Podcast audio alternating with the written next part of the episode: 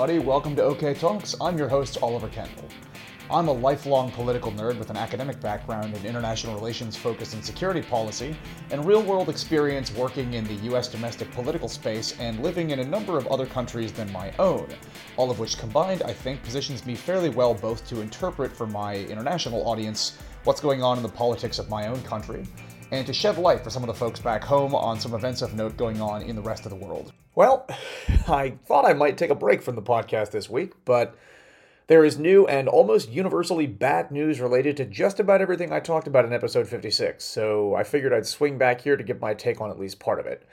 As I've mentioned in the last few episodes, I did recently start an email list to give folks a ping when a new episode comes out and to uh, create a more direct way for people to get in touch with me if you want to share your thoughts on the show, suggest a topic you'd like me to cover. It really has been nice to hear from some of the people uh, who are listening to OK Talks uh, it's been fun to be able to answer, I hope satisfactorily, some of the questions I've gotten on here. OKTalksPodcast at gmail.com if you want to join or reach out to me. Uh, also, please do go ahead, as always, and share the show with anybody you think might get something out of it. So, I discussed in episode 53 the series of events leading to the rather hilarious, profoundly Schadenfreude inducing defenestration of Kevin, my Kevin, McCarthy as Speaker of the House. It has been pretty funny, albeit terrifying when one considers the implications for basic American governance and America's role on the world stage, to watch the House Republicans basically flail around and eat a bunch of their own, lurching back and forth from one nominee to the next over the last couple weeks. It was heartening to see them appear for a second to overcome their worst instincts as a group when they ended up rejecting Jim Jordan, but where they ultimately landed by just now, as they have earlier today, elevating Representative Mike Johnson to the speakership is scary for a number of reasons, and in ways that undermine that one brief moment of, oh, well, maybe some of them aren't as bad as we thought, that we all had when they voted down Jordan a couple of days ago. I've suggested on a number of episodes now that in a situation where Congress is so evenly divided where a certain number of the Republican caucus are so radically unaligned with the basic principles of American democracy, which other Republicans claim to still stand for, that the most responsible approach to the situation is that a large number of Democrats and some number of the more potty trained Republicans get together to pick some consensus candidate and work on a power sharing agreement, as would happen in just about any other mature democracy. it is possible that my now years of living in a country with such a system has rubbed off on me and led me to be extra predisposed to that sort of parliamentary government style solution. And I thought that maybe, finally, we were heading in that direction in the midst of the last few weeks of chaos and craziness within our current status quo. I naively allowed myself a rare moment of optimism. Maybe some number of Republicans are tired enough of being held hostage by their most extreme members that they would do the right and obvious thing and work out a bipartisan coalition agreement. I mean, here's a brief summary of the last couple steps in this whole chaotic, dysfunctional mess. Noted crazy person Jim Jordan, who's been called by former colleagues of his own party both a straight up Christian nationalist and a legislative terrorist, Jordan failed multiple times to get the gavel because a relatively small number of more apparently moderate Republicans were willing to publicly oppose Jim Jordan despite all of the bullying and threats from the MAGA types. And then on a secret ballot, like half the GOP caucus voted against him. Then they tried Tom Emmer, who is by no means a moderate, but at least isn't quite as deep in lunatic anti democracy election denial conspiracyville as some of the others. Emmer had the support of the vast majority of the Republican caucus, but then the same hardline lunatics who caused this whole crisis wouldn't back him, so he ended up having to drop out. Now, I would have thought that Emmer also not working would have been enough to cause a couple of Republicans, at least a few of the ones in Biden districts who are going to be very vulnerable in 2024, to finally say, all right, this is getting ridiculous. Let's get Liz Cheney in here. Let's get Mitt Romney in here. I don't know. Let's get some palatable, obviously pro democracy Republican and go to the Democrats and see if we can get them on board with some sort of power sharing agreement. But instead, they decided to turn over one more rock and outcrawled this creep, Mike Johnson. Now, I am hardly Jake Sherman. Let's see how many of you get that extremely nerdy reference. But I am, I would say, more than just a casual observer of Congress. That's especially true of the loudest and most shamefully crazy members of Congress, some of whom sadly exist in my own party, as recent events have reminded me. But I have to admit to you, I had literally never heard of Mike Johnson until about two days ago. But it turns out that he's basically just Jim Jordan with a better haircut and an indoor voice. Mike Johnson was one of the key architects of what we might call the congressional section of the Trump coup strategy after the 2020 election. He is in favor of a total national ban on abortion without exceptions for rape, incest, or life of the mother. He's also, like, aggressively homophobic or heterosexist. He, in the past, has advocated for the criminalization of gay sex, and this is not, for the record, like a super old guy, which to me makes it kind of worse. What's scary about this is not just what Mike Johnson could do to the country as Speaker of the House. I'll get to my analysis of the direct political consequences of his winning the gavel in a minute. The real reason this scares me is because it snuffs out even the tiny little light of naive optimism that I referenced before. See, Mike Johnson is every bit the insurrectionist opponent of American democracy that Jim Jordan is, meaning that the fact that a number of quote unquote moderate Republicans apparently could not stomach Jim Jordan but are okay with Johnson would seem to imply that their opposition to Jordan wasn't about principle at all. It was just about public relations. I mean, okay, yes, I was certain in the case of a decent number of the people who were opposing Jordan that their aversion to him wasn't primarily about principle, but rather that when it comes to the sort of big ticket fundraising at which speakers usually need to excel, well, Jim Jordan would almost certainly suck, since he plays so badly among the kinds of people who recognize that the earth revolves around the sun, and, you know, that's where most of the money is.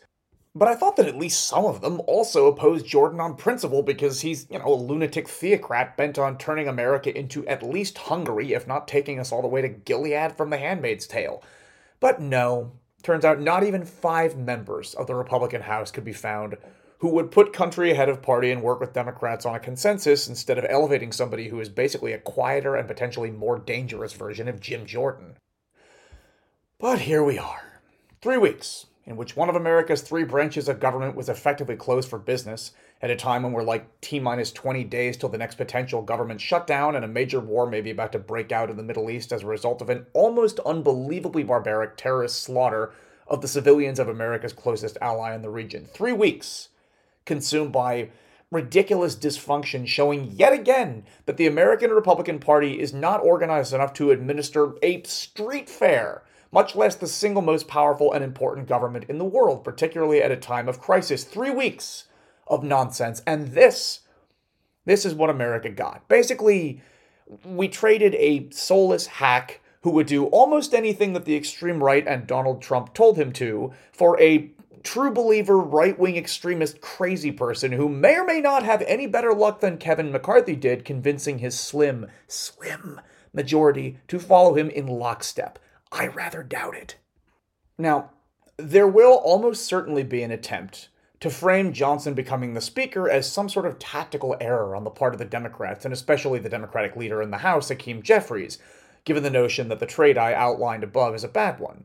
I've already started seeing this from people that I am a big fan of and whose views I respect, people like Max Boot, who tweeted, and I quote, so Democrats refused to support Kevin McCarthy against a far right revolt and ended up with an ultra MAGA speaker who is hostile to Ukraine aid. Genius, unquote. Then there's the Washington Post editorial board, which opined before Johnson was picked that the Democrats should basically go out of their way to help a more sane Republican speaker take the gavel in order to get the government back on track and hope that somebody less crazy than, say, Mike Johnson ended up as speaker. And I don't know, maybe I will end up wishing that the Democrats had helped, say, Tom Emmer, the guy who struck out right before Johnson, since Emmer was the least crazy person the Republicans proposed. He keeps getting credit for having not been one of the Republicans who voted to overturn the 2020 election.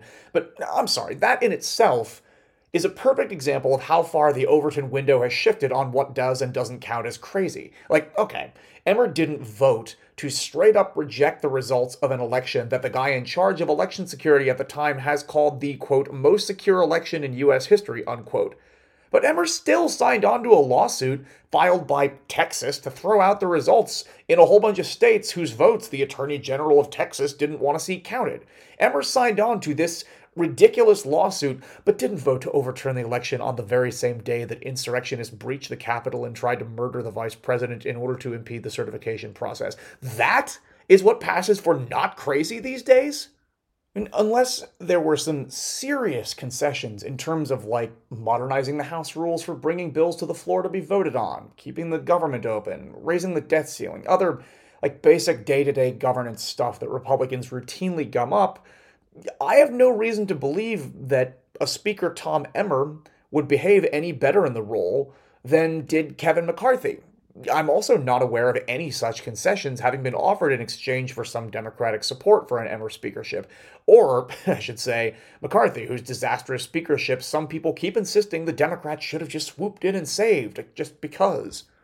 So then, why should Democrats lend their imprimatur to some hypothetical Republican without any sort of actual agreement of cooperation? If Emmer or some other hypothetical, not quite as bad as Johnson Republican behaved just about as badly as previous Republican House speakers, well, it'll be a lot harder for Democrats to then run against that person when they've tacitly signed off on that person's speakership.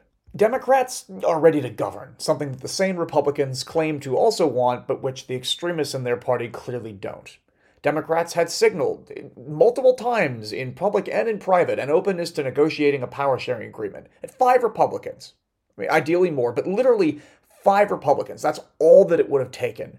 And by the way, those five hypothetical Republicans, they could have written their own tickets here.